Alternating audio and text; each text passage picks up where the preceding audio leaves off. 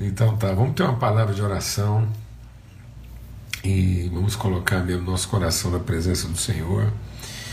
E a gente está compartilhando aqui né, sobre é, algumas quebras assim de, de paradigmas né, na nossa cabeça, algumas coisas assim que é, a gente tem compartilhado e, e que às vezes a gente está esperando alguma coisa assim, uma uma mentira explícita, né? E às vezes nós vamos ter que enfrentar coisas na nossa mente, nas nossas relações, que apesar de não serem mentiras, não são a expressão da verdade.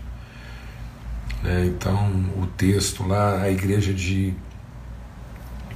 é, a igreja de Éfeso, né? A igreja dos Efésios lá, uma igreja é, assim com uma, uma rotina irretocável, né? Uma igreja em que é, é, Jesus se refere a ela falando da sua, da sua disciplina irretocável né, em todos os seus aspectos, estrutura, metodologia, zelo, doutrina. No entanto, uma igreja totalmente comprometida né, nas suas relações. Então, e aí o texto, a exortação lá, é, lembra de onde caíste né? e volta à prática, porque você se distanciou daquilo que é o amor. Né? Então, muitas vezes, a gente sem perceber, a gente vai se tomando né, de direitos, de prerrogativas, de presunções, a gente vai presumindo coisas, a gente vai estabelecendo zonas de domínio e de direito e, e em cima de um desempenho não mentiroso. Né? Então, se você olhar aqui para a igreja de Éfeso, é, não é uma mentira. Né? Então, ele fala que, olha, as, suas, as obras que você realiza, né?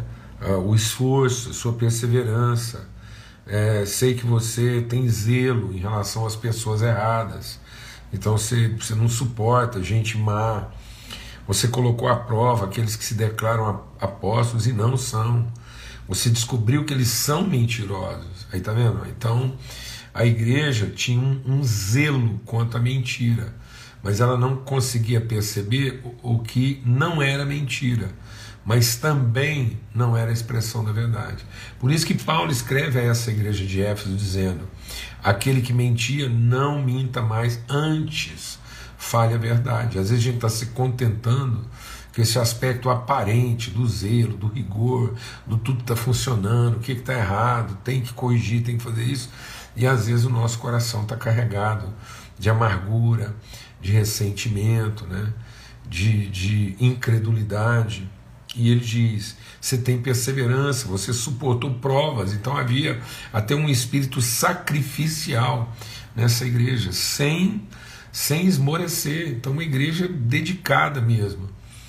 E está aqui no capítulo 2 de Apocalipse, né, essa exortação a essa igreja. E ele diz: Tenho, porém, contra você, que você deixou o seu primeiro amor. Você deixou o amor. Então, por isso que Paulo escreve aos Coríntios dizendo: não adianta a retórica da pregação, não adianta uh, as expressões de poder, não adianta o sacrifício, né, a abnegação, sacrificial, da filantropia, se, o nosso, se isso não está sendo movido de amor, né, de, de compaixão, de misericórdia, de bondade. E aí Jesus diz: por se multiplicar a iniquidade, é exatamente por um apego religioso, dogmático da coisa certa, que o amor vai se esfriar de quase todos os corações. Então o filho mais velho estava ressentido e magoado com o filho mais novo, porque o filho mais novo fez tudo errado e ele fez tudo certo. E por isso ele, ele, ele odiava, né? ele, não, ele não queria. Então o filho mais velho é uma não mentira. O filho mais novo mentiu, se arrependeu. O filho mais velho não mentiu, mas também não encarnou não, não se apropriou de ser uma expressão da verdade. Nós temos que tomar muito cuidado sobre isso, Porque às vezes a gente está fazendo o tudo certo, mas o nosso coração está longe dos afetos. Amém? Vamos orar. Pai, muito obrigado pelo teu amor, obrigado pela tua bondade, obrigado porque a tua palavra nos lava, nos purifica, ela destrói, ela desfaz sofismas, fortalezas. Então a tua palavra, Pai, é para destruir essas fortalezas, esses, esses, esses lugares de resistência ao amor, ao afeto, à bondade, à misericórdia. São fortalezas que se levantaram. Então, às vezes, a gente quer tanto a coisa certa que a gente se permite a raiva.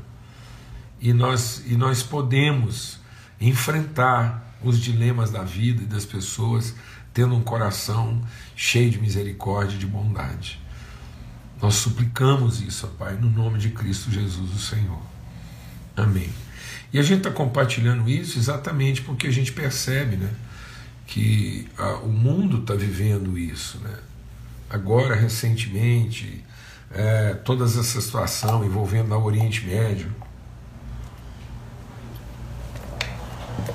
Se a gente pensar né, que, que, que todo esse drama, né, todo esse drama que está acontecendo lá no Afeganistão é, é, um, é uma vergonha, né? É uma vergonha porque, em tese, é um drama entre irmãos. Então você imagina isso para o mundo. Você imagina isso para o pro, pro, pro mundo, de modo geral. Ali está envolvido uma nação cristã né? uma nação cristã, um, que representa um povo cristão, que é nominadamente cristão, In God We Trust, e muitas vezes essa, essa fé foi evocada, inclusive para estabelecer é, governo, né, direito de governo, e do outro lado está um povo que fala em nome do mesmo Deus, né? O islamismo é uma, é, uma, é uma devoção religiosa ao mesmo Deus, não é um Deus diferente. E que tem como pivô, né, que tem como centro, é, um povo que também acredita no mesmo Deus, o povo judeu.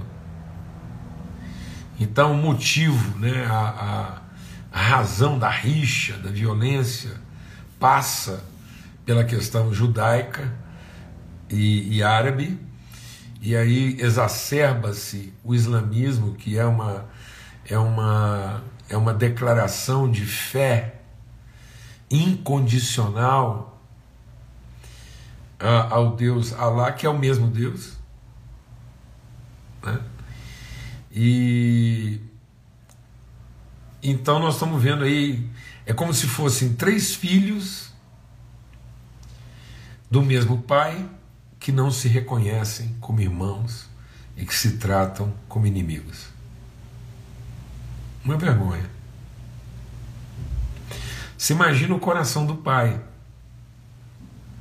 que vê esse ódio todo sendo destilado em nome dele. Irmãos se matando, se bombardeando.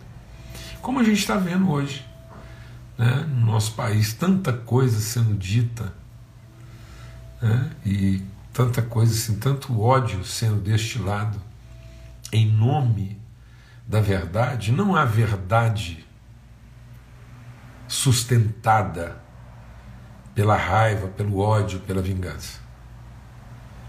Só a verdade como expressão de amor. Então a verdade sem amor não é mentira mas já não é mais verdade. Seguindo a verdade em amor. Então, se nós tirarmos o amor pelas pessoas, se nós tirarmos a equidade, a justiça dos debates, das discussões e fizermos valer o direito, já não é mais verdade. Nós não estamos em defesa da verdade. Estar em defesa do direito, seja direito do Estado, seja direito do indivíduo, o direito pelo direito não é expressão da verdade. O direito só é expressão da verdade quando ele é defendido pelo amor de um para com o outro e não pelo direito de um sobre o outro. Então só é verdade de um para com o outro, mas não é verdade de um sobre o outro. Amém? Então isso é a verdade, só é verdade na relação. E aí é, tem um texto né, que é, é bastante conhecido que diz assim: é melhor serem dois do que um, lá em Eclesiastes capítulo 4, verso 9 é melhor serem dois do que um, porque o fruto, a recompensa pelo seu trabalho é melhor. Porque quando um cair, o outro o ajuda a se levantar. Então, é, para a gente entender esse texto, né, por que, que é melhor serem dois do que um, e aí quando está falando que é melhor serem dois do que um, não é um, um comparativo, né? é um absoluto. Então, está dizendo que não há verdade. A verdade não pode ser verdade e ela não é a verdade se ela não for expressão de uma relação de um em favor do outro. Não há verdade né, numa relação de um contra o outro. Há uma não mentira, há um direito. O direito de um sobre o outro. E aí eu queria ler com vocês o que está lá em, no Evangelho de João, no capítulo 2. Diz assim, Evangelho de João, capítulo 2, verso 23. Estando Jesus em Jerusalém, durante a festa da Páscoa, muitos creram no seu nome, quando viram os sinais que ele fazia.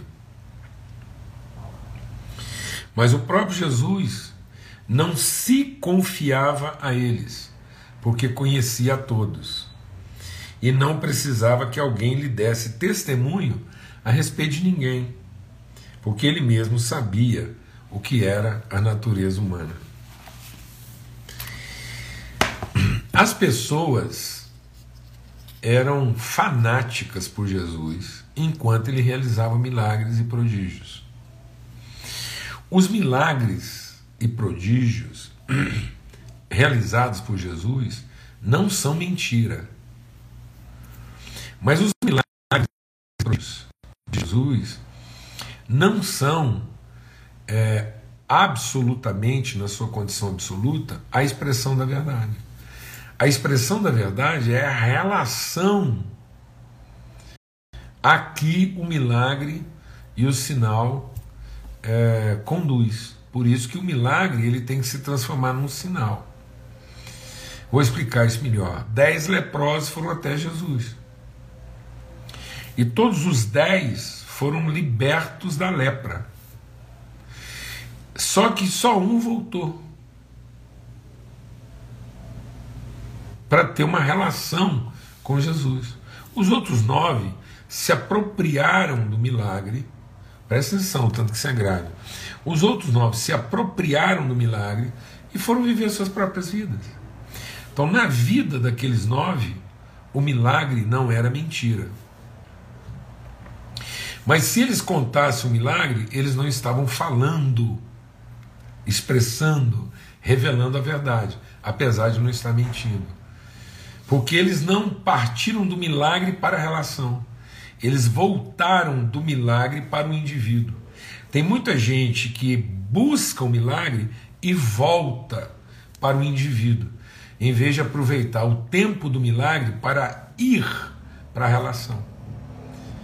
Por isso, Jesus está dizendo que não há indivíduo confiável. E aí, Eclesiastes está dizendo que só existe relação confiável.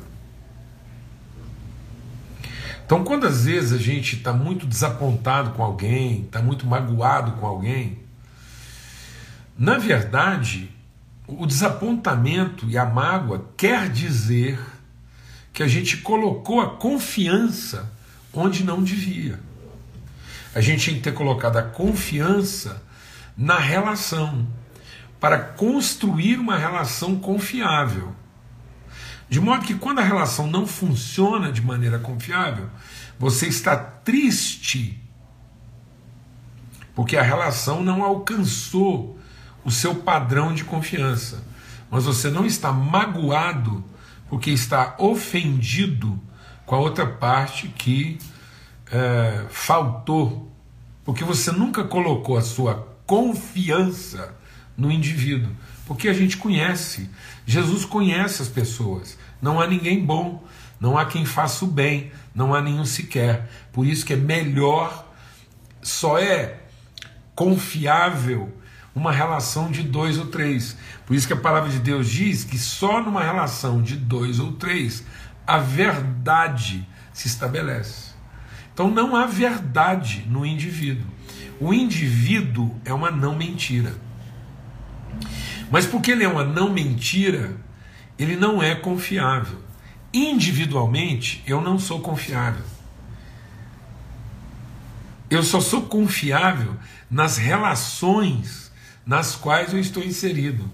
Eu só sou confiável se mais alguém testemunha daquilo que eu testemunho. Mas sozinho eu não sou confiável. Porque eu posso não estar mentindo e, contudo, não estar revelando a verdade. Porque eu posso dizer tudo com o interesse de ser admirado e não com o compromisso de construir uma relação de verdade. E aí eu não estarei mentindo, eu posso estar pregando, eu posso estar operando milagres, eu posso estar fazendo algum tipo de ajuda e não ser por amor. Eu posso fazer todas as coisas não porque eu acredito na relação. Eu posso fazer todas as coisas porque eu alguma coisa para mim mesmo. Eu almejo algum tipo de benefício ou vantagem para mim mesmo. Então, pode ser que para ser um engano eu não tenha que dizer uma mentira. Eu posso enganar não mentindo. Porque eu não me entrego às relações. Eu estou no ambiente relacional mas eu ainda preservo as prerrogativas do indivíduo. Se eu perceber que a relação não funciona, eu me retiro dela, em vez de me entregar em favor dela. Então é muito comum a gente fugir de relações que nos apontam. Sendo que, na verdade, não são as relações que estão nos apontando são pessoas. E o erro maior não está naquilo que alguém fez contra você. O erro maior está no fato de que um dia a gente colocou a nossa confiança onde não devia ter colocado. Portanto, num certo sentido, ninguém precisa falar para mim do que, que as pessoas estão fazendo de errado.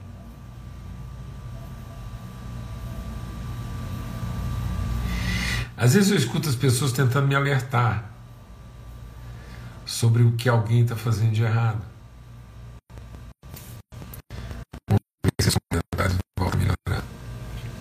E isso é uma coisa desnecessária. Porque eu nunca me surpreendo com alguma coisa que a pessoa está fazendo de errado. Minha maior surpresa é ver alguém fazendo alguma coisa boa. Isso sempre me surpreende. Eu não me surpreendo com os meus próprios erros. Eu me surpreendo com alguma bondade em mim. Porque nesse momento eu percebo que o Espírito Santo está controlando meus ímpetos e meus caprichos humanos. É triste olhar para mim mesmo e perceber que eu posso ser a repetição óbvia de ontem cometendo os mesmos erros. Mas também eu posso continuar tendo esperança de que o Espírito há de, enfim, dominar e vencer esses ímpetos em favor da relação, no favor do indivíduo. Em nome de Cristo Jesus. Jesus não se confiava a eles. E Jesus não precisava que ninguém falasse para ele o que havia de errado na vida das pessoas, porque ele conhecia a natureza humana. E mesmo não se confiando a indivíduos, porque indivíduos não são confiáveis, ele confiou na relação e se entregou totalmente à relação, crendo que essa relação poderia salvar os indivíduos. Amém? Nós não salvamos a relação. Não tente salvar suas relações. Mas confie e creia, creia que as relações podem salvar você. As relações podem nos salvar. Mas nós não podemos salvar uma relação, porque individualmente não somos confiáveis, mas na relação nós podemos conhecer a verdade. Amém? Um forte abraço a todos. Até amanhã, se Deus quiser. Mais um encontro. Eu percebi que hoje a coisa deu uma picotada aí, com alguma dificuldade, mas eu creio que depois, na hora que subir, isso dá uma ligeira corrigida aí e a gente consegue assimilar e receber o que foi repartido, tá bom? Forte abraço, fica na paz, até amanhã.